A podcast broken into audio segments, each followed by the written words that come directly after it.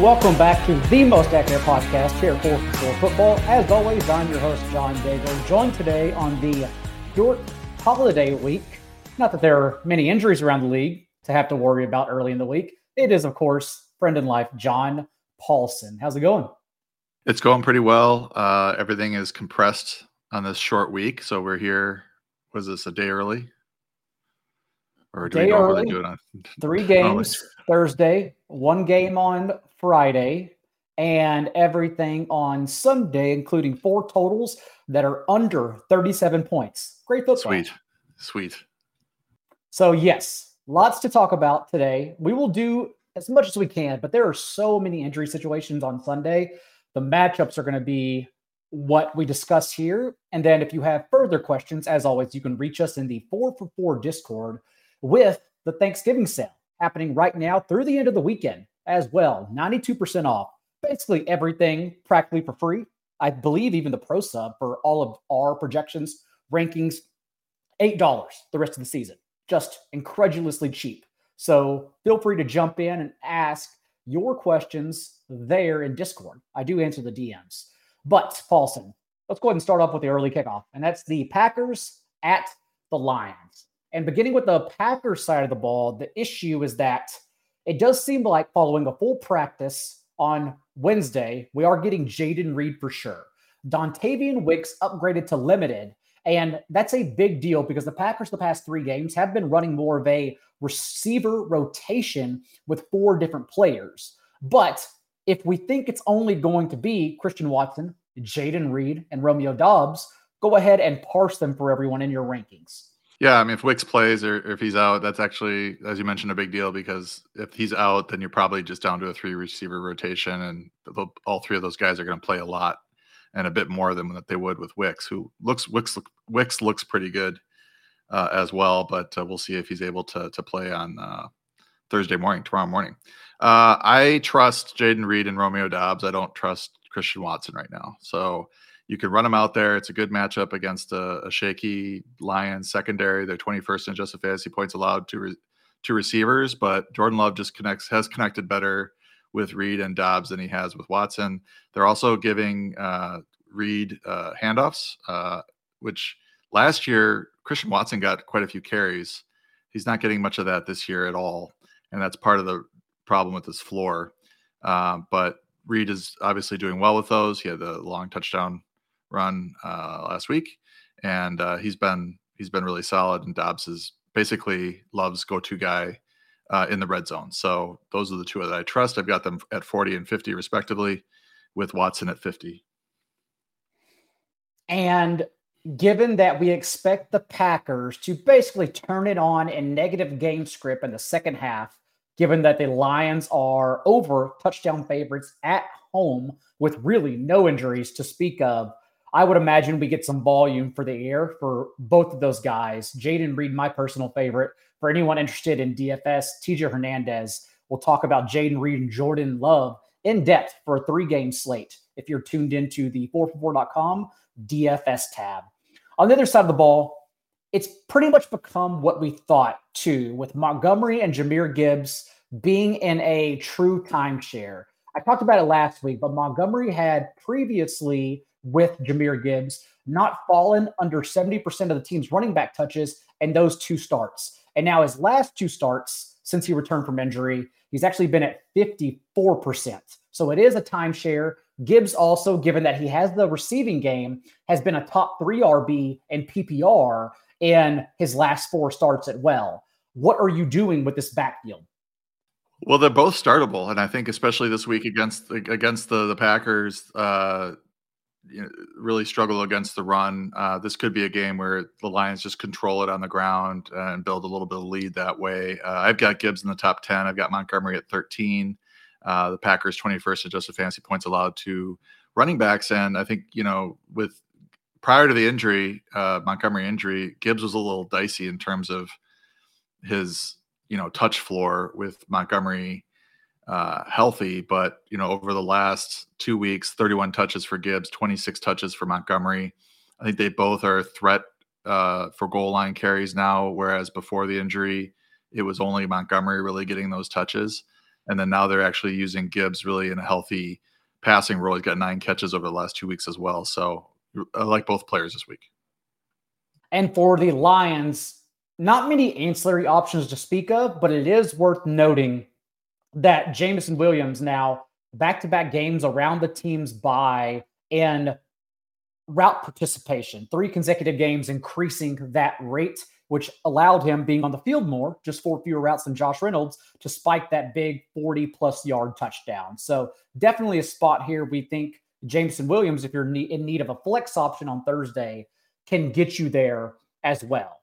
Commanders at the Cowboys, and I'm actually shocked this number continues increasing because six turnovers for the Commanders is such an anomaly that you could guess it's not going to happen again. I like Sam Howell and the passing game in this matchup. I think they can hang around, if not upset the Cowboys here, given that, again, pretty much everything we've seen over the last month from Sam Howell has been an entirely different tune on offense and catering to getting the ball out quicker and thus limiting his sack rate.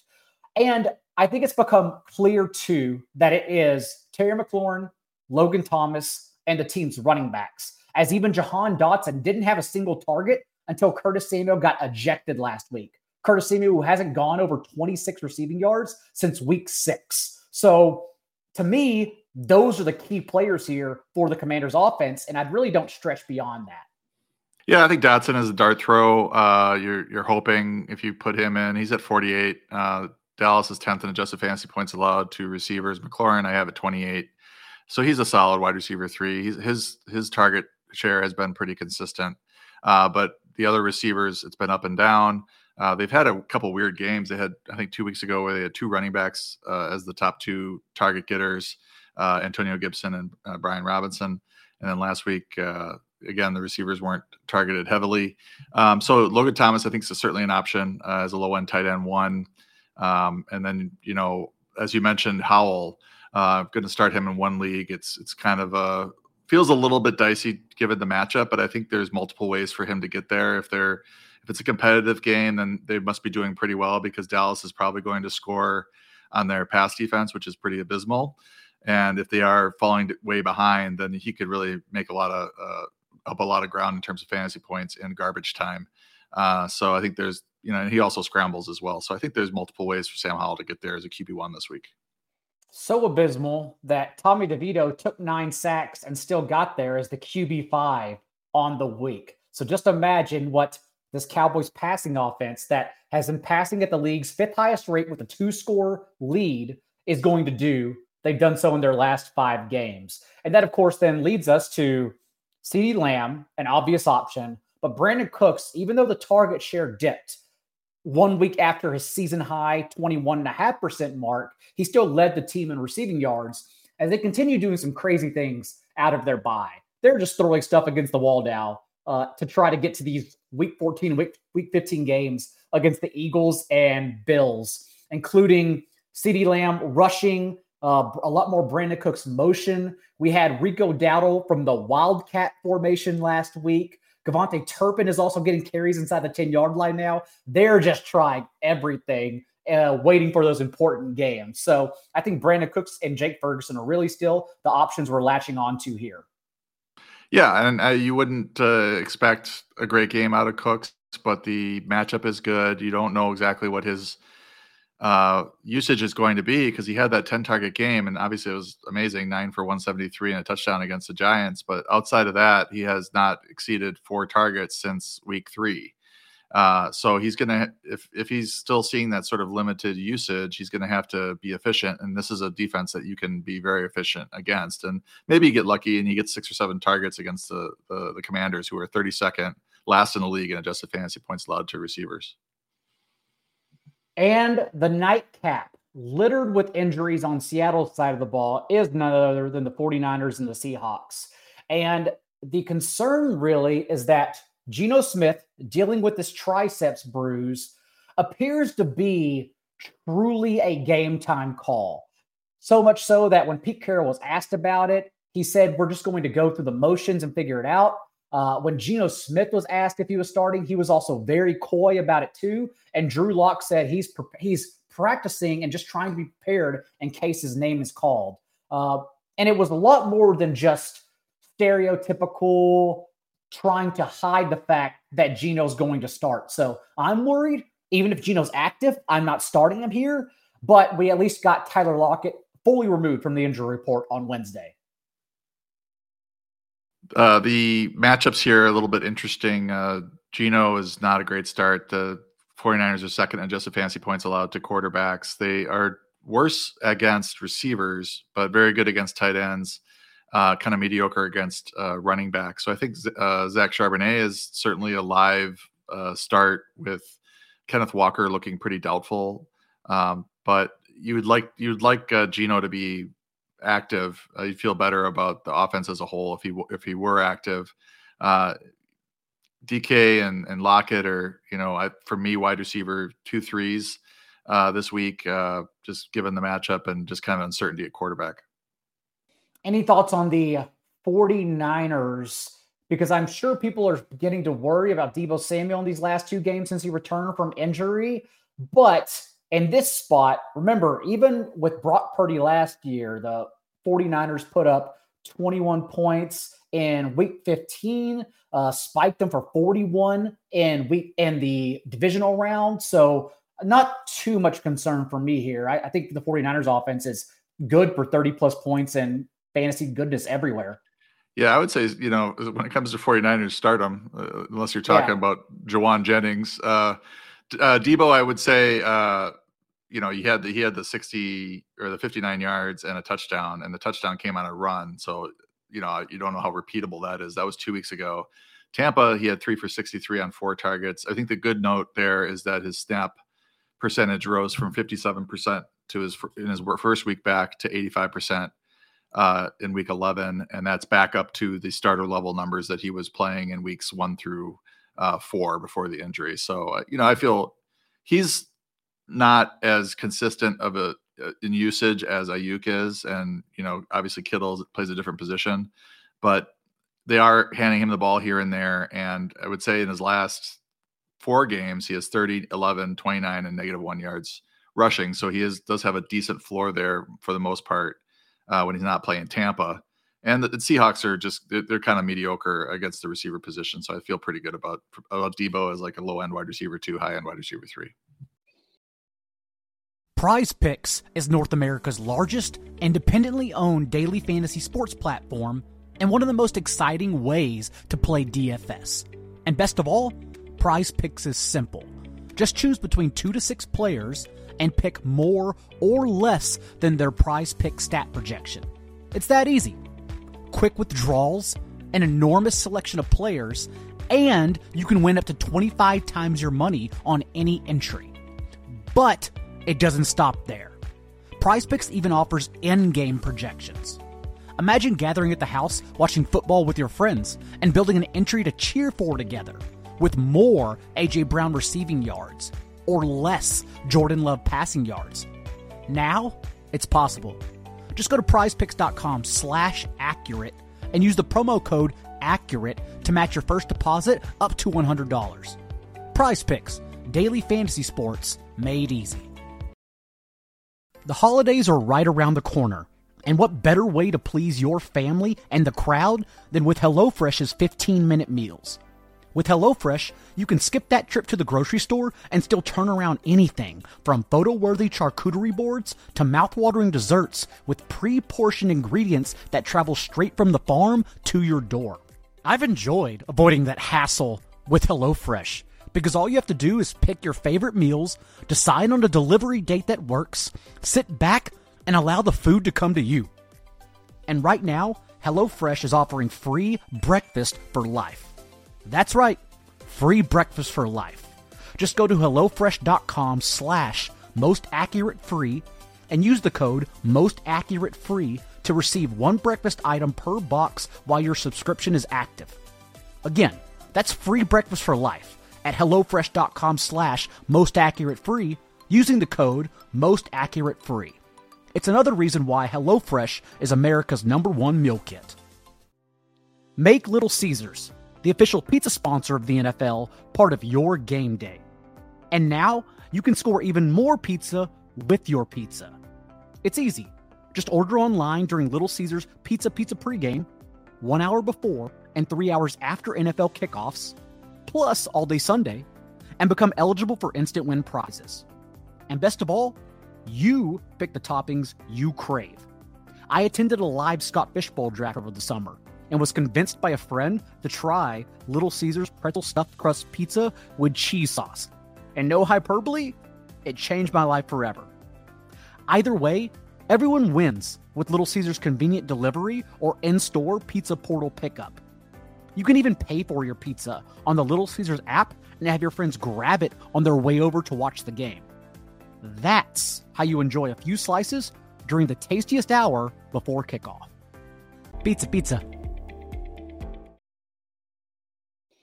Dolphins at the Jets on Black Friday afternoon, oddly enough.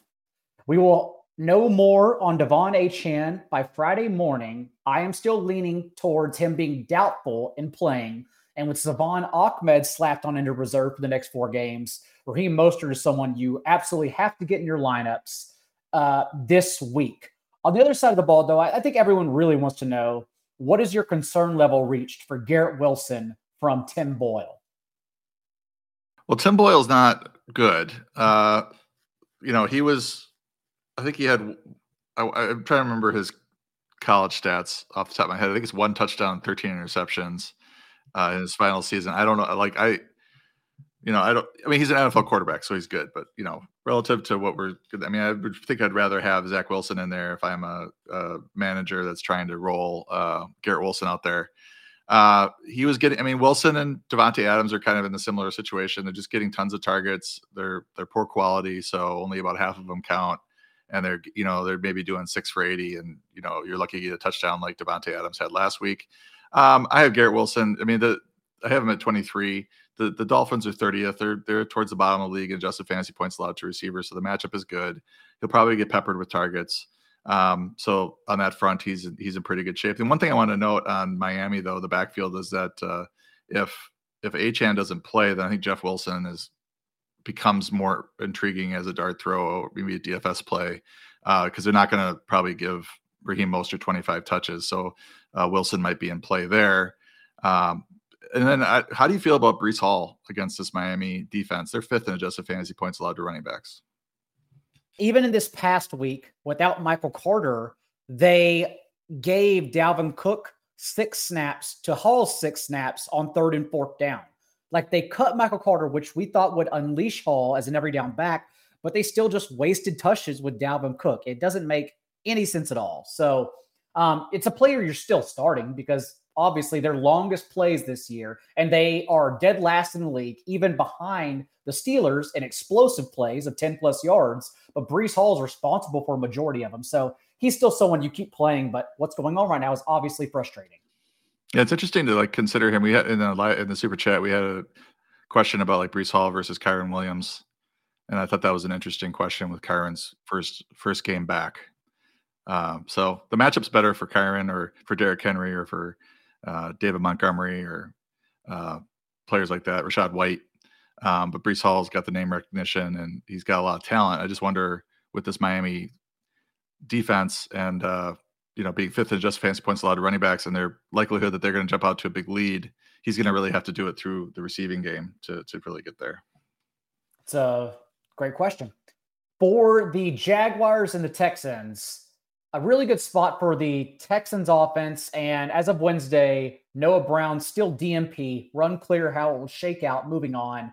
Either way, the Jaguars defense appeared to bounce back against Will Levis, but even Levis in this past game went 11 to 12 for two touchdowns from a clean pocket. And the Jaguars, they actually pressured Levis at his lowest rate over the last month as the team starter. So I still have major concerns about the defense. And now they get CJ Stroud from a clean pocket, not Levis. So I like the Texans offense quite a bit. The big start sit, though, Paulson, is Devin Singletary with Dameon Pierce presumably black back because Pierce practiced in full on Wednesday. So how are you adjusting Singletary, assuming Pierce is healthy? Yeah, if Pierce is back, that makes it Singletary, who's been I would I wouldn't say he's been getting by on volume, but he's been seeing a lot of volume. This is a pass funnel Jacksonville defense. They're pretty good against the run.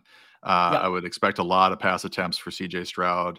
Uh, not much running success for the uh, for the Texans, although you know they've been better the last couple weeks with with Singletary. But if Pierce is back and he's seeing presumably six to ten carries or six to ten touches, then that's certainly going to put a a damper on the Devin Singletary, uh, Singletary parade. I'm in quite a few spots with Jaylen Warren or Singletary or Tony Pollard and Kyren Williams. I'm definitely moving Singletary to the back of that pile if I have better options like that. Um, Jaylen Warren, especially, is we'll talk about in a bit, is an amazing spot. So I'm, I'm not trying to leave him my bench for a guy I also think was going to move into a committee, but we can be happy that we at least got those every touch starts from Singletary and soft spots the past few games against the Bengals and the Cardinals.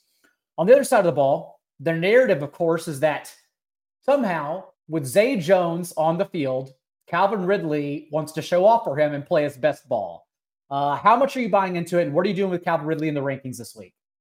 Well, I think we have like five games now. Uh, the splits are really stark. Like when when Zay Jones plays, uh, Ridley excels. Um, and I'm waiting for the explanation. Uh, might be different routes being run or whatever, but uh, for now, I, it it's not something we should ignore. So I've got Ridley as a you know reasonably reasonably good start, and you just have a little bit more confidence in him with Zay Jones out there, and it's, it's counterintuitive because you'd think with Jones active he'd be getting targets and Ridley would not be doing well, but you know I have Ridley ranked as a solid uh, wide receiver too this week. Steelers and the Bengals also offer many other injury fallout questions. Let's start with the Bengals because I definitely think we're losing Tee Higgins and certainly Tyler Boyd. Jake Browning, who was 37th in yards per attempt in the preseason, littered among other third string options, uh, is not going to drag two receivers with him, unfortunately. But how much are you moving Ja'Marr Chase down this week and rest of season?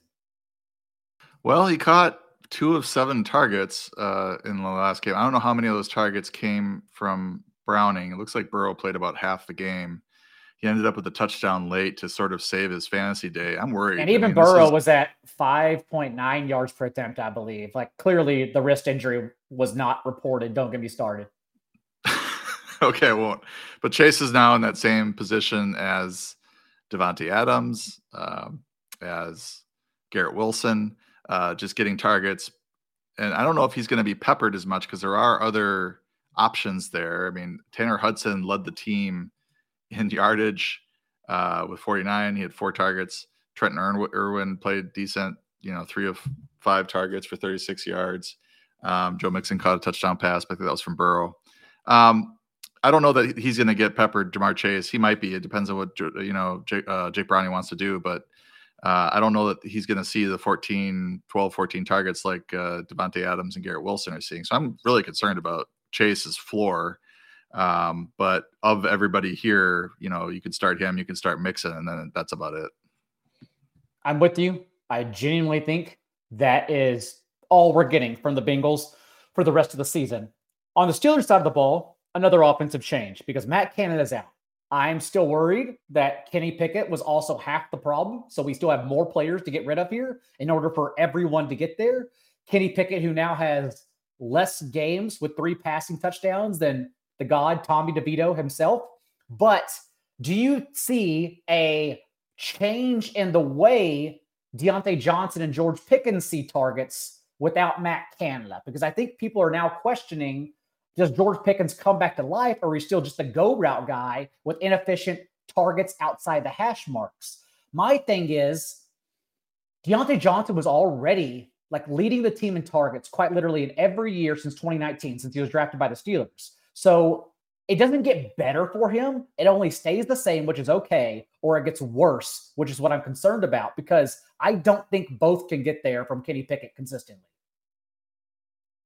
Uh, Diontae came back from his injury strong, and then he's had back-to-back games with less than 20 yards receiving, four uh, targets against Green Bay, eight targets against Cleveland. I mean, it was nice to see the bounce back to eight targets from week to week there from Green Bay to Cleveland, but uh, and, and Cleveland's a terrible matchup as well. But Cincinnati is a pretty good matchup. uh, for the receivers. And I, I agree with what you, your premise there because you're saying that Diontae's role can't get any bigger, and it's probably true. Um, so the question is, can it get more efficient? That that'd be the way he would improve, right? Um, and then there's and then the other, which is what why everybody's saying fire fire Canada, and that's why that's a chant going on in uh, Pittsburgh uh, restaurants and whatnot. I saw it on TikTok. So look at you. Yeah, not not not, on, not not on purpose. So um, so you'd like to think, as he's kind of outside outside observer, they'll be able to use him better, and his, efficiency will go up. But the risk is definitely there. I, I, think he's still with his target floor pretty high, and it does seem like Pickett looks his way uh, early and often. That he's got a pretty good uh, target floor, uh, and I would think that the the offense would be better. And this is a pretty susceptible pass defense in terms of the the Bengals. So uh, I think, and the, the running game Jaylen Warren has 110 total yards in three straight games. Uh, so I think I need to be ranking him higher than where I've been kind of ranking him because of, uh, you know, looking at his year to date distributions because his his distributions over the last month or so have been significantly better, and he's obviously a better start than Najee Harris. And it's such a great spot for them. Not only the Bengals allowing a league high and explosive plays per game, but also the only team allowing over 16% of the runs against them to gain 10 plus yards, and they're at 17.5%. They can't stop anyone on the ground. So it seems like a nuclear game for Jaylen Warren, honestly. And just last week, only one fewer touch than Najee Harris. So as long as it stays a 50 50 split, uh, Jaylen Warren's going to get there because he's just so good. For the Panthers at the Titans, the hellscape of Sunday let's start with the Panthers. We did get Adam Thielen there, a season high 42.3% target share. And I just feel like in the second half of the season, and this miserable offense, with this miserable quarterback and this miserable offensive line, like even 42% of the targets, you're really happy with 8 for 74. Like that's what we see like a 33 year old can get away with in the cold months of November and December. So, like, if that's what we get the rest of the year, and I don't even know, that may be a ceiling I'm okay with it. Where do you have him ranked this week? Because it is the matchup where, again, even Calvin Ridley popped last week. Uh, he's got two matchups coming up that are good. He's got Tennessee this week. He's got Tampa Bay next week. Then he goes into the New Orleans, Atlanta, Green Bay, uh, which are all negative matchups in uh, wide receiver adjusted fantasy points allowed. So this might be the last hurrah here for Adam Thielen, you know, in terms of getting over 70, 80 yards receiving, maybe getting a touchdown. I mean, he was scoring touchdowns in the first half of the season. He had four in his first six games, but he hasn't had one in the last month. Uh, and he was, you know, he had a five for 29, then a six for 42 uh, in weeks nine and 10 before it last week's eight for 74. So he was barely getting there uh, from a PPR standpoint, uh, you know, in the last month, half of the last month anyway. But he is seeing 11, 6, 10, and 9, 11 targets. So he's getting all the targets. And if they do throw a touchdown, it'll likely be to him. I think the last last week it was Tommy Tremble uh, the backup tight end that got it. Um, but yes, I think over the next two weeks, Thielen is startable. Um, you're not expecting the world, but you probably should be able to get a 60 yard floor with maybe six catches. Uh, and then maybe you get a touchdown or a bigger game because he is capable. I mean, he had three 100 yard games uh, in the first six weeks. So I think maybe the, the season and the age is catching up with him a little bit. Um, but we'll see. Next two weeks will be very telling whether or not you're going to even want to start him in weeks 14 through 16. Speaking of not sure whether you want to start him in weeks 14 through 16, Derrick Henry, another single digit fantasy performance. And again, like we talked about last week, I am very much concerned about the offensive line situation here. What are you doing with Henry at home in a logically good spot? Yeah, we've we've discussed this Carolina rush defense, and they do show up as a good matchup uh, in AFPA, but AFPA goes back, I think, rolling ten weeks and over the last few weeks, the Panthers have gotten healthier, as you mentioned, I think in a previous show. They're only allowing 3.5 uh, yards per carry uh, since week eight uh, to running backs, giving up about 86 yards rushing and th- uh, three quarters of a touchdown. Now, if Henry gets all that, that's okay. We're fine with, you know, 90 yards and maybe a touchdown and maybe 20 yards receiving, but Tyjae Spears is going to be involved as well. Uh, so we're a little bit worried. Uh, I think you know, heading into this stretch, we were looking at this uh, season, you know, closing schedule for Derrick Henry, and we were like, oh, Carolina, Indianapolis, Miami, Houston twice, Seattle. Like we were thinking we might see the, the Derrick Henry of old, where he, you know, wins some tournaments and and things with 200 yards rushing. I don't know if we're going to get that because the Carolina matchup got worse, uh, Houston matchups got worse. Um, I still think he's going to have a couple big games in here. Uh, I do look at him as a high end RB too. Uh, but certainly over the last two weeks, in two really bad matchups against uh, Tampa and Jacksonville, they're second and third in adjusted fantasy points allowed to running backs. He has not delivered, but you know prior to that he was 75 and a touchdown, 122 total yards in week eight, uh, 97 receiving and a touchdown, uh, 97 rushing and a touchdown against Baltimore. Pretty tough matchup. So he's been, you know, prior to this little spell here, he's been fine. Uh, we'll see if he can get back to that uh, against Carolina this week. And the only option for us in the passing game, as even Chig Okonkwo lost route participation this week, is DeAndre Hopkins. And cross your fingers because Will Levis still, the bugaboo is under pressure. Luckily, the Panthers, a softer matchup in terms of that metric. The Saints and the Falcons, also lots of question marks we're waiting on. Derek Carr still in concussion protocol post bye, but practiced in full on Wednesday. So I think that means he's going to be cleared. And if so, I know both of you have written about, both of us have written about Rashid Shaheed this week, who registered a 33.3% target share from Derek Carr once Michael Thomas exited the field this past game. So with Carr presumably under center, what are you doing with Chris Olave as well? Yeah, this injury with Carr is interesting because he's you know he's still in concussion protocol, so we might end up with Jameis Winston or some kind of um, mishmash of Winston and Taysom Hill. As far as I know, he's still in the concussion protocol, so we'll see uh, Derek Carr. So I think it'd actually be an improvement if it is Winston, just from a gunslinger standpoint. Maybe a change of quarterback might help Olave. Uh, the, the, matchup isn't particularly good.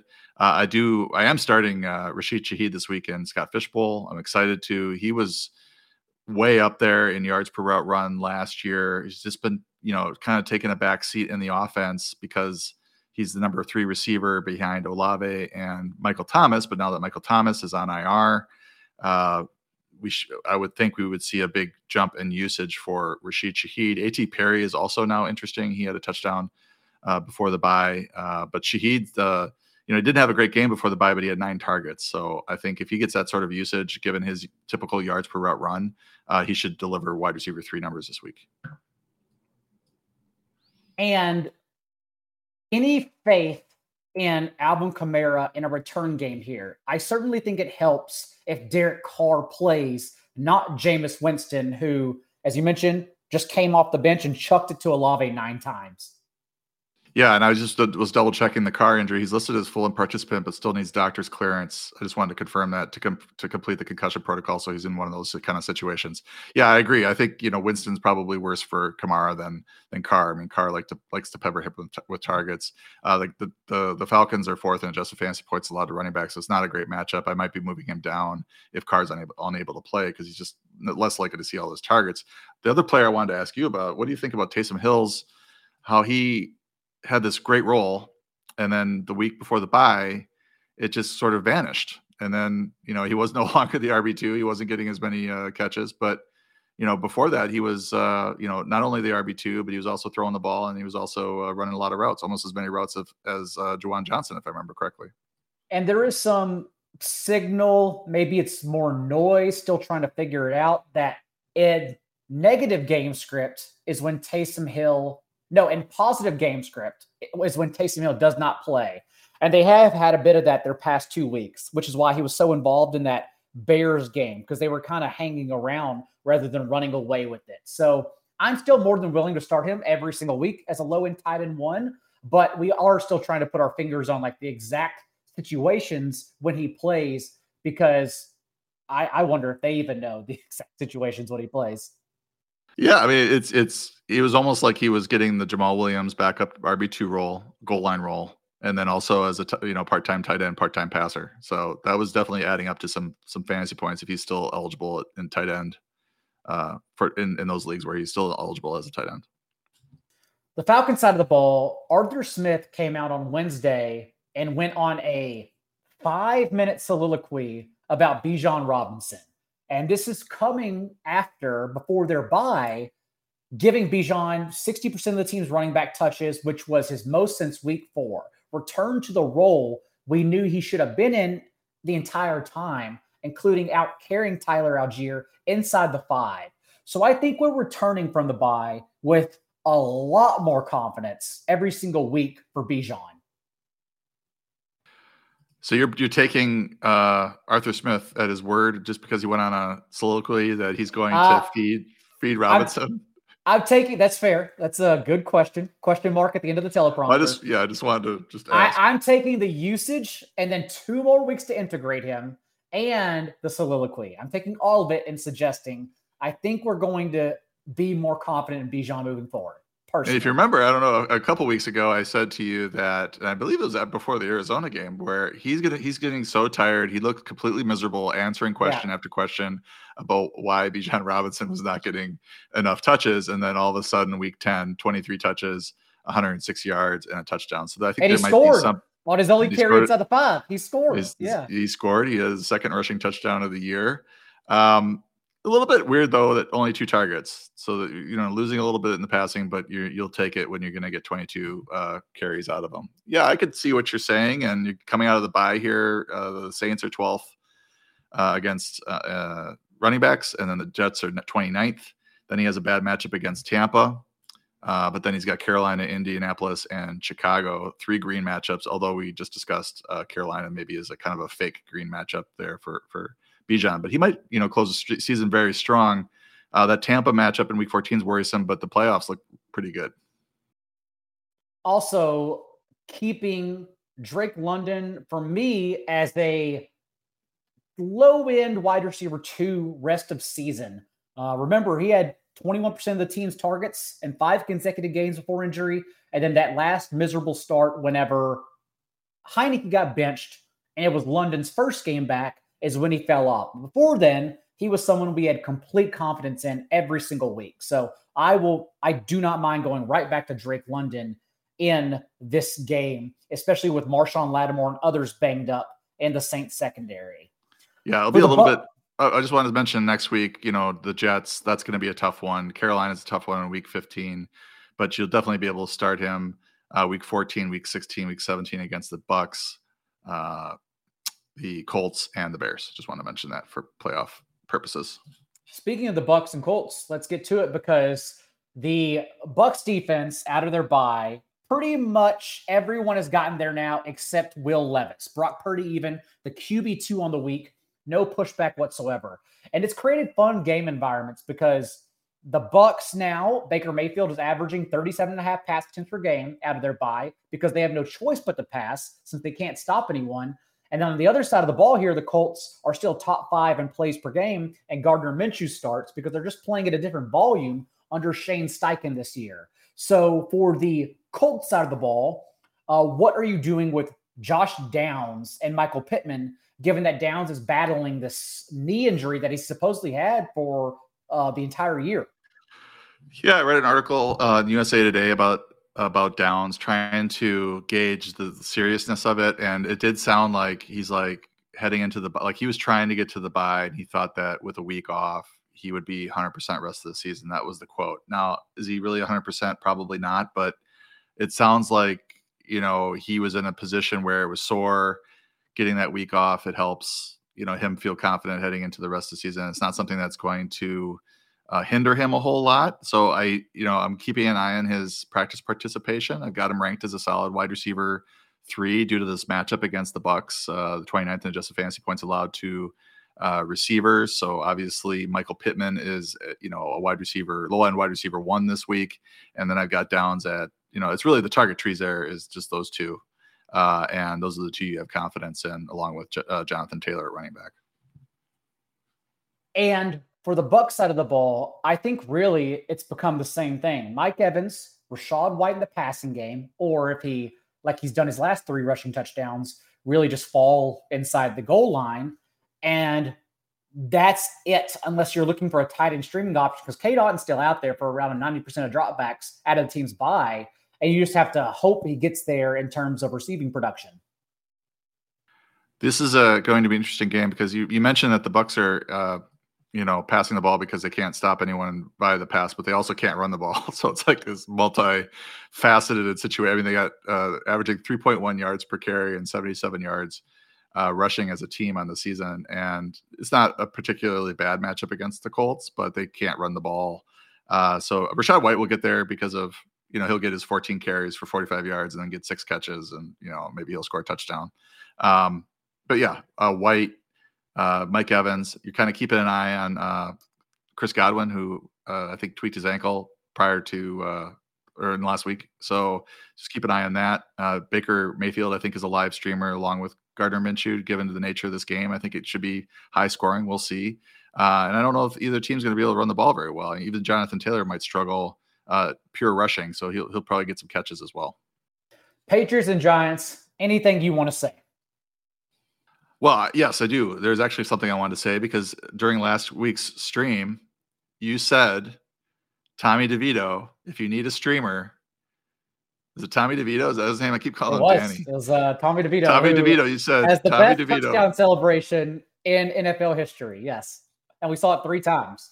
I think I had him ranked as my last uh, quarterback. Uh, Oh, and you you- said you said it was the matchup. You said it's possible uh, if you really if you're desperate for a streamer, DeVito, and he delivered. De- DeVito delivered. So I wanted to give you credit for that. I don't know if we'll see a repeat. Certainly not this week against No, the Patriots. They have a pretty stingy defense. And they don't have an offense to keep up with anybody. So um, yeah, I, there's not a whole lot to say about this.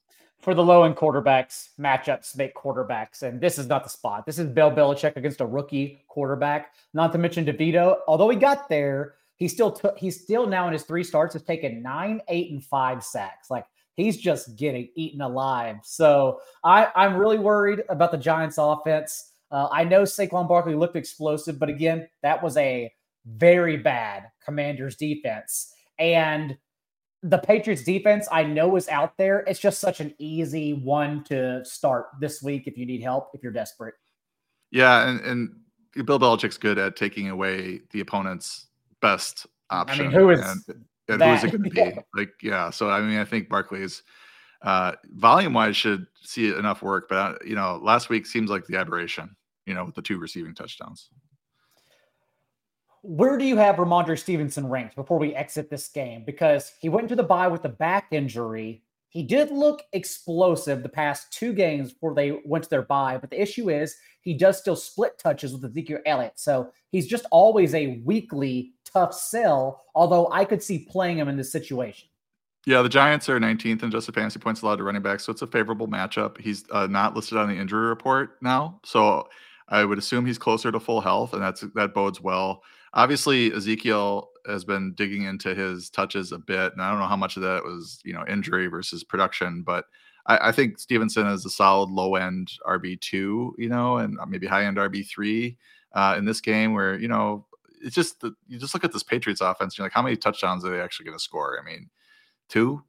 Uh, and then will Stevenson get one of them, or will it be Elliott? And then maybe they throw one in, and just, or maybe they get one on defense. So it's it's it's uh it's a tough sell as you mentioned, but I think this is a you know it's not the matchup's not so bad where you're like oh I can't start Stevenson against the Giants. You know they're they're not uh you know too stingy against the run.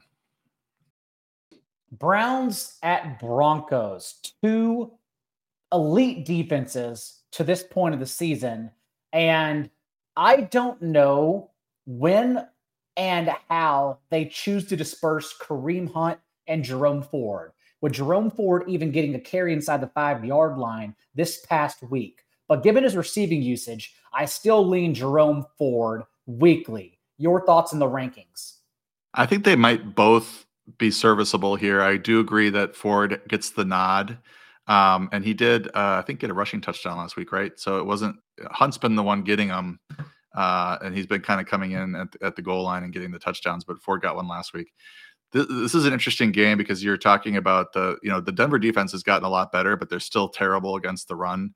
Uh, 160 yards uh, rushing on average allowed, 5.5 yards per attempt, and that matches up with the Browns' strength uh, of running the ball. And do they even want to throw the ball with Dorian Thompson uh, Robinson, or is this just a super run heavy, 60, 70% run heavy game plan where they just churn up yardage and maybe Ford and Hunt both get there with 15 plus carries a piece. I mean, that's the way that I would attack this uh, Broncos defense if you have success early, especially if you have a success early, because I don't think that, you know, through the air is the way to go.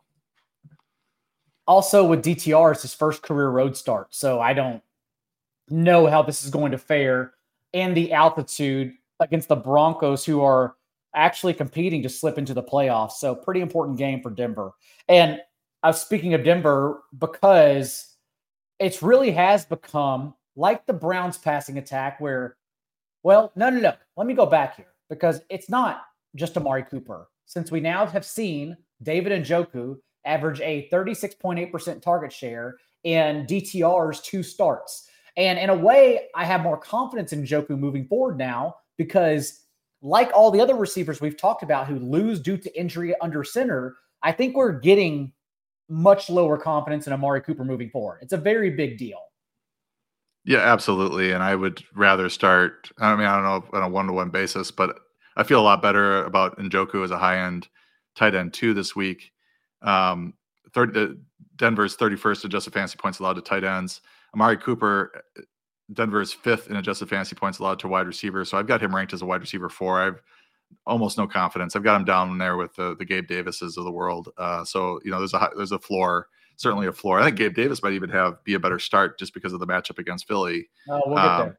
We'll get there, but um, yeah, I don't have a lot of confidence in Cooper right now, given the quarterback situation. As you mentioned, I think Njoku is, you know, kind of sitting there in that high end uh, tight end two range, and he's a fairly good start for those of us that didn't uh, draft an elite tight end. What I was going to say on the other side of the ball was it's Courtland Sutton, and that's it. Uh, even Jerry Jeudy, you know, I had many questions in my start sit, and a lot like Michael Thomas was, Jerry Jeudy is closer to dropping than he is starting, unless you're that desperate. Because even a lot of guys that you can stream this week off the waiver wire, like a we talked about Jameson Williams, Jayden Reed, uh, Khalil Shakir. I feel like those guys are just in better spots than Jeudy every single week since he's good for 40 to 60 yards and five catches. And that's not really a guy that's going to win us fantasy championships.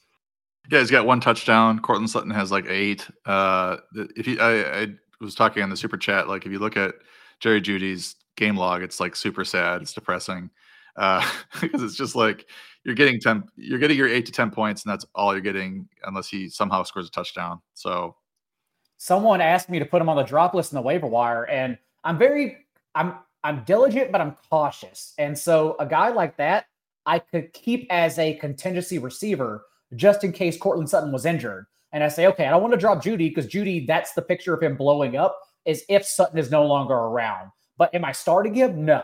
Like you it's just really tough. And in this spot against the browns there's no way I'd have the confidence to start him.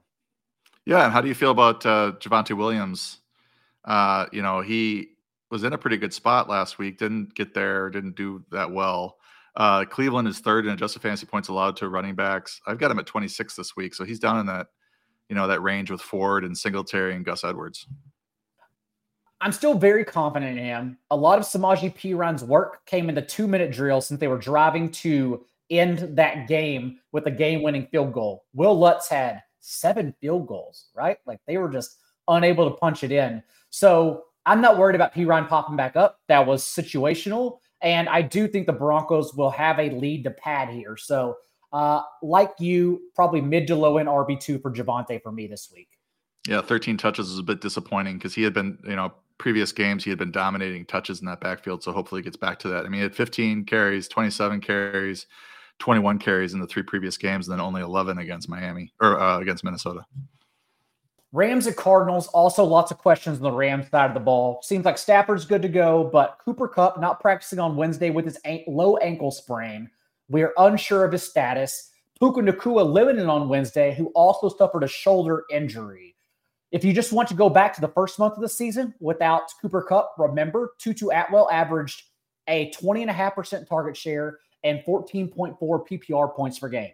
I think he comes back into our lives in a soft spot, given that the Cardinals have generated the 30th rate of pressure, and Stafford's splits against pressure have been a wild margin compared to a clean pocket. So that's where I'm at with the Rams offense. Where do you have Kyren Williams ranked in his first game back? I trust I trust Kyren Williams. Uh, given the way that they you know jettisoned uh, Darrell Henderson, it didn't seem like they needed to see Kyren you know work in practice or anything like that to know that he's fully healthy. The you know by cutting Henderson, uh, that's a sign to me that Kyren's ready for a full workload. Now he might you know, Royce Freeman's been running pretty well. He was more efficient than Henderson over the last couple weeks. Uh, he might see a, a few extra uh, carries this week, but the matchup against Arizona is so good. They're 31st in adjusted fantasy points allowed to running backs. Last time Kyren Williams faced him, I think it was 158 yards uh, rushing. He was also seeing quite a few catches prior to that game. Uh, so he's involved as a receiver as well. And I'm glad you mentioned Atwell because I think he's flying under the radar. I listed him as a sneaky start. Obviously, you're going to start Puka Nacua if Kupp is out, but if Kupp is out, you're also looking at Atwell as a you know a, a real um, you know an upside play against this Arizona defense that's 19th in adjusted fantasy points allowed to uh, receivers.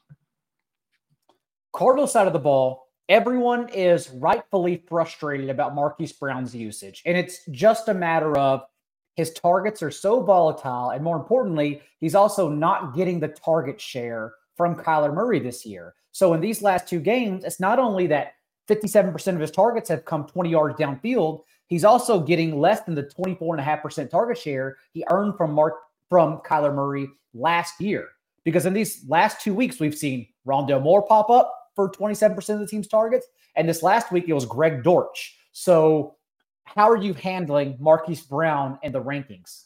I liked how you said uh, Greg Dortch there. Uh, that that Dortch is quite the last name. Uh, he, he, is good at football, though. He was good yeah, last no, year. Not... Anytime he's been asked to play, oh yeah, I know, I know what you're saying, but he genuinely is like a good player that should earn more reps. It's just his. He's funny because his name's a little bit funny, and then he comes in and, and like leads the yeah. he leads the team in all receiving categories, uh, just off the off the bench. Um, yeah, this is a kind of a weird one because I think we were expecting with Kyler back that yeah, you know, Marquise was seeing 10, 10, 11, 7, 9, 8 targets. And if he gets those kinds of targets from Kyler Murray, that things would be better, right? So his production would be more consistent. And we and it's not like this these two don't have a relationship. We saw it last year that they were good together. So it is excuse me, it's weird that uh only nine targets over the last two games he's almost like the you know Christian Watson of the West. Like it's these deep targets that are low percentage, and if they don't connect, I think I think he um, was missed on a 60 yard touchdown. Uh, I don't know if that was last week or two weeks ago, but that would have I think it was against Atlanta, right? So I think we were looking at yeah. So you know if he had caught that, we might be talking about this in a different um, you know context, but through two weeks the uh, returns are not good and you know you would think against houston especially that they would be uh, enough scoring and yards available to for him to, to get there. So yeah, certainly worrisome. More ranked as a wide receiver three or four as opposed to the wide receiver two three that I have been ranking him the last couple weeks. Feel free to go back to Greg Dortch, given that team high target share. If Michael Wilson and Zach Pascal are out, if one of them to return, though, I think Dortch is the one who loses out because Rondale Moore did lead the team with 67% of his routes from the slot. And Wilson and Pascal had run at least 72% of their routes from the out wide. So that means Dortch would then lose out because one of them returns on the boundary and Rondale Moore can stay on the inside. That is my well, view. Well, Rondale's funny because uh, I was big on, like, I was like in sneaky starts uh, standpoint. I've been thinking about him since Murray came back because he averaged like 53 yards per game with Murray. He has that first game, five for 43 with eight targets. And then you know, you get the I'm like, oh, I'm like, I'm start I'm starting uh Rondale Moore at uh, Yahoo DFS because he's 10 bucks. So he's like minimum player. He gets the he gets the 48 yard touchdown and then he doesn't get another target the rest of the game. It's crazy. I'm pretty sure 4 4 is the only thing keeping Yahoo DFS going right now because you and TJ pound love those it. tournaments. Y'all, y'all love, love it. it. Uh, Bills at the Eagles. You were talking about starting everyone. And this is a start all the dudes kind of game. Because yes, Jalen Hurts has been inefficient running the ball on the ground. Still falls forward with touchdowns, no big deal. But in this spot, the Bills are so banged up. I don't know how they stop anyone. Uh, not only Matt Milano and Tre'Davious White, as everyone knows about the past month and a half, but even on Sunday now to have Micah Hyde and Dane Jackson in concussion protocol, and then Taron Johnson at home following that scary neck injury. it just seems like they have no one available to stop Philadelphia's what is now concentrated passing game between DeVonta Smith and AJ Brown. Yeah, I'm a little bit worried about uh, James Cook. Uh, you know, it's a bad matchup for running backs in terms of rushing. Um, uh, maybe he could get there as a receiver, uh, but Philly is, you know, bottom third uh, receiving yards allowed to running back. So I'm a little worried about him. Uh, and then I think you get into, uh, I mean, Diggs obviously is a start, and then you're looking at Gabe Davis and Khalil Shakir, and Shakir's floor has been a little bit better. Gabe Davis obviously has a huge ceiling, but he's also got uh, two goose eggs in the last three games. This might be the game where he gets off the schneid uh, and and delivers. And uh, I'm a little reluctant to use him. I've got him in Scott Fish Bowl. I've got Diontae. I've got uh, Michael Pittman, um, and I've got Rashid Shaheed. So I, you think I should start Gabe Davis over one of those three? I would still feel more. I would still feel more confidence in Gabe Davis personally uh, over Rashid Shaheed. But I get it; it's close, especially with Davis coming off an egg. But that egg was also opponent specific, which is, leads me to my next one because the Bills came out with Joe Brady and just said, we're not targeting the boundary. Like, we're just not going to go there against DJ Reed and Sauce Gardner. We're going to hit you over the middle of the field, which is why Dalton Kincaid underneath and everyone else had successful days, even when you look at Allen's passing chart. Whereas they're not worried here. You can do whatever the hell you want against the Eagles. James Bradberry's having an absolutely miserable year. They can get pressure up front, but everyone has success against Philadelphia. So just like the Eagles side of the ball, all of the Bills pass catchers, I'm jamming into lineups, Shakir and D- Gabe Davis included. It's interesting looking at the wide receiver matchups. It's uh, uh, Bradley Roby is actually pretty good in a fantasy points per route covered standpoint, whereas Bradberry and Slay are, are struggling mightily. It's been rough for the Eagles defense, but this is absolutely one that you just want to start everyone uh, everyone, everyone through the air. It's it's legitimately that simple. The Chiefs and the Raiders, and the Chiefs should have scored 30 points and defeated the Eagles by two scores on Monday night, but they were they went full Chargers. Honestly, between Travis Kelce's fumble, Patrick Mahomes' end zone pick, uh, MVS and Justin Watson drop touchdowns.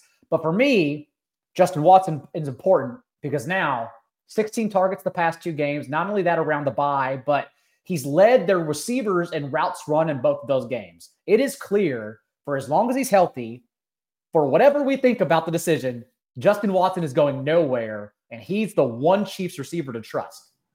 I think you could. I think you could run Rashee Rice out there, but you're you're right. He's been. I mean, Watson's been objectively better the last couple weeks.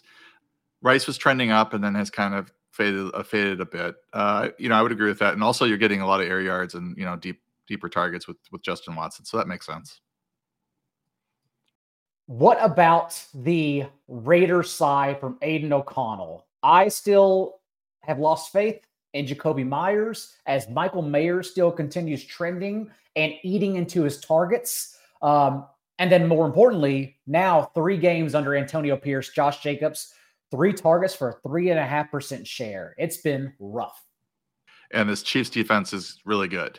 Um, I think they kind of fly under the radar how good they are. They're first in adjusted fantasy points allowed to quarterbacks, sixth against uh, running backs, fourth against uh, receivers, um, and sixth against tight ends. So across the board, they're like top six against all positions. So I, the only guy you kind of, I mean, you're you can run Josh Jacobs out there for volume and Davante Adams out there because he'll see he's likely to see 10 plus targets, but um, you know, you gotta be prepared for for bad games for both of these guys, and you're just kind of hoping they get there on volume.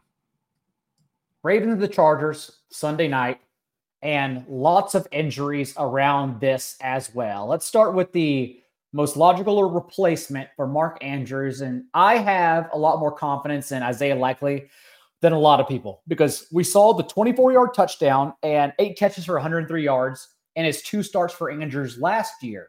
And this year, he's only totaled one target.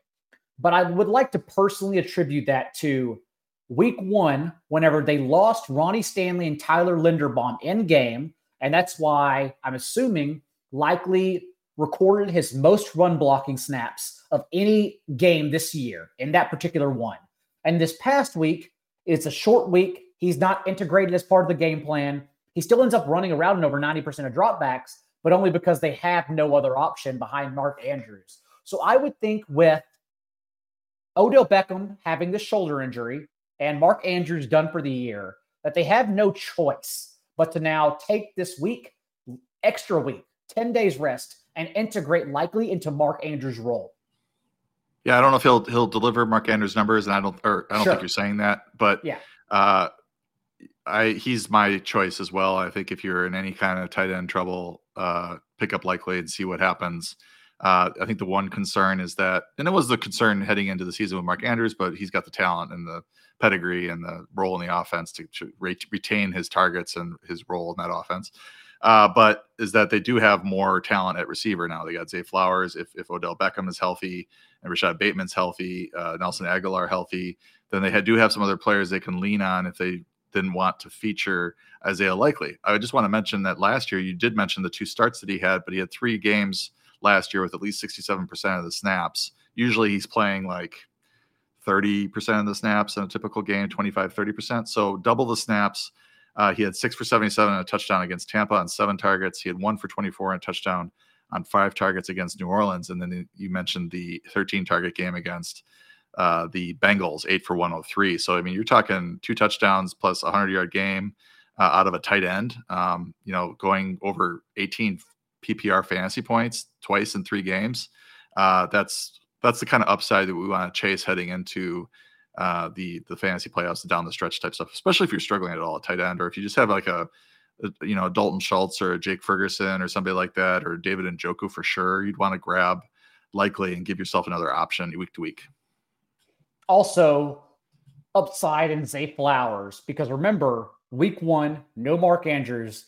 Zay Flowers not only led the team, led the entire league with a 47.6% target share. So you jam in Zay Flowers wherever you have question marks. You start him everywhere this week. Odell Beckham, we'll see what happens. I do know he went over 100 yards on Thursday, but it was also his first game over 100 yards since 2019, and he was still only in for a route on 54% of dropbacks. It's concerning usage at his age. I don't I don't know if I can chase it personally. Three weeks, last three weeks, five for 56 and a touchdown, seven targets, one for 40 and a touchdown on two targets, 33% of the snaps, and then the four for 116. I mean, that one for 40 and the touchdowns against his old team, too. So there's a little old team theorem there. Four for 116 and seven targets. But as you mentioned, he's just a part time player. So I don't, uh, I'd like to see him full health. I'm good at breaking my brain in these situations. Like I can separate and say, I think you can, like with with Jaylen Warren, those other guys, I, I am able to say you can still get there despite the usage not actually being there. I think it's just his age and his lack of historical performances the past couple years due to injury that's really separating me from this. But I get it if people pick him up. I get it if you want to flex him. I'm struggling with it personally. I think this week is not too bad with the Chargers. They're 28th adjusted fantasy points a lot. Yeah. Uh, and then after the bye, they've got the Rams, which is a tougher matchup, but then they have Jacksonville, uh, San Francisco and Miami, they're all outside the top 19 and adjusted fantasy points allowed to receivers. So if he can get healthy, I think there's a little bit there, and they might have to lean on him more with with Andrews out. So there's a little bit like I, I would roster him. I think he's been in some waiver wire articles and stuff, but uh, you know, a lot of it has to do with the health, as you mentioned. What about Keaton Mitchell for you? Since John Harbaugh lied to us and pretty much gave him the same role with Justice Hill still involved on Thursday. Well, I mean, to be fair to John, I'm defending John Harbaugh. Um, it did seem like his role grew a little bit. Um, I'm pulling up the RBBC report right now. Um, he had the eight uh, carries, one reception. He outsnapped uh, Justice Hill 36% to 26%. Justice Hill only had the two touches. So I think it's maybe not growing fast enough for your like, liking, but there's not a whole lot more. He could get two more. You know, he could have instead of having nine touches, he could have eleven if he if he if he. And we, uh, and we had, discussed how it's never going to be twelve to fifteen touches because Gus Edwards is too good. Yeah, and he's the goal line back as well, which is the, the you know the money. So if, if you're going to get something out of Mitchell, it's going to be a long run or a catch. Um, we saw that uh, against Seattle, the nine uh, carries for 138 yards uh, and a touchdown. And then he had a touchdown the following week against Cleveland. So th- I think he might, you know, this is a decent matchup against the Chargers at 26th and just the fantasy points allowed to running backs. Uh, he could get there, but it's just one of these low volume, high high efficiency type guys, and you need him to break a long run or a long catch to really pay off. On the other side of the ball for the Chargers, you know exactly who to play. There are no more ancillary options since no one's starting Quentin Johnston. The dream has died. We're, we took our touchdown two weeks ago on that 10% target share. We're absolutely done with it following that big drop. It was a butterfly effect. It wasn't just his fault, but certainly, he certainly also lost the game for the Chargers. Uh, I think the only thing to say is that you'd have to take it down to Sunday night, which is scary because there's really not a pivot in either game. But if Gerald Everett's out, Donald Parham did pop up for a route on a season high percentage of his dropbacks, of the Chargers dropbacks. Yeah, he's not bad. He had a he had a drop um, early in the game against the Packers. yeah. Yeah, uh, but he ended up with over 50 yards, I think, and he's always a touchdown threat. He's such a big body. Uh, but I think Gerald Everett did return to practice today, so that's something certainly to monitor. If he comes back, it's it's you can't really use Parham. Oh yeah, if Everett already is back practicing on Wednesday, there on a Sunday night game, there's no way. Okay, go ahead and ignore that then. And finally, Monday, the Bears at the Vikings. Let's start with the Alexander Mattison Ty Chandler side. What is your read since, although Ty Chandler looked good, 31 yards were on special teams where he took the fake punt and ran it forward for a first down? Yeah, I mean, I liked as a Chandler manager, I liked, I had to bench him because Madison came back and I didn't know who to start. And so I benched them both. Um, just kind of see what was happening, even if it was a great, even though it was a great matchup. So that was a little bit frustrating. But um, I'm glad you mentioned the the punt, fake punt, because you know his his numbers are a little bit uh, inflated because of that. But he has been um, more efficient than Mattison. although Mattison did have a good game against Denver. I think the thing that's throwing me a little bit with Mattison is that he lost that fumble, and I'm just wondering if things are start to tilt more in Chandler's way because prior to Mattison's um, concussion, I think it was like nine to eight touches in that game or eight to seven touches in that game between the two. So they were definitely in that game deciding that Chandler was going to see a bigger role, was going to overtake the uh, Cam Akers role, and Mattison wasn't going to see uh, lion's share of touches. He ended up seeing 19 uh, versus 14 for Chandler uh, against the uh, Broncos, and they both had great running games because the Broncos' rush defense is terrible. So, all that being said, I, if you want to touch floor, Mattison's your guy. He is running a little bit better, uh, but you know, certainly excited as a Chandler manager that maybe his role is growing and it's possible that he could overtake uh, Mattison in the coming weeks, especially if Mattison keeps putting the ball on the ground. And since Chandler still doubled up Mattison in targets, I would think he's the one we want against the Bears, since the Bears are leading the league in receiving yards per game allowed to opposing running backs. So Mattison, like I don't expect to go away necessarily, but I do think he can continue outperforming. Chandler can out continue outperforming Mattison in this particular spot. Any thoughts on the rest of the Vikings passing game from Josh Dobbs? Well, we're waiting to see if Justin Jefferson is going to be back. Uh, uh, that's a t- but we don't think so. We don't think so. Uh, the okay. re- most re- the most recent report from Adam Schefter was the team or Justin Jefferson's side is very aware that the bye is next week. And so I'm pretty sure he's out and then he returns in week 14. Okay. And this is an important division game against the the Bears, although the Bears aren't really going to be in the running for the, to win the division, but um, that makes sense. I mean, with the bye looming, uh, then I would think that Jordan Addison is a rock solid start against the Bears. Uh, TJ Hockenson, obviously, uh, you can maybe make a case for for KJ Osborn, but um, Josh Dobbs is not like this magical passing quarterback that you know is eight yards per attempt, and you know he he's a com- competitor. He can run the ball. He can get you some rushing touchdowns. He's hangs in the pocket, and you know he's just not as efficient as you know you would like your fantasy receiver quarterbacks to be.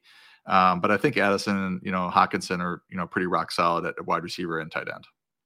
We definitely though again, I've said it four times this show, but just because the quarterback plays so bad around the league, like we've also lost Addison Ceiling. That's the problem because he's just been a middle of the road, like PPR option with less than 70 receiving yards and, and no touchdown in all three games from Josh Dobbs. So to me, it's still just like he doesn't have any pop. And then when Justin Jefferson comes back in week 14, we may lose him altogether because he's going to have to out target TJ Hockenson underneath. And then, of course, Jefferson he's had a rough um, stretch of games in terms of matchups, and I don't know that the Bears are significantly better. They're 12th in adjusted fantasy points allowed to receivers, but Denver was sixth, New Orleans was eighth, Atlanta was 10, and he actually had a good game against Green Bay, who are fifth in that metric. Um, but that was the last touchdown, and of course, that was the last um, game with uh, Kirk Cousins. I can't remember who threw him the touchdown in that game, um, but it probably wasn't. It probably wasn't the backup whoever that whoever came in.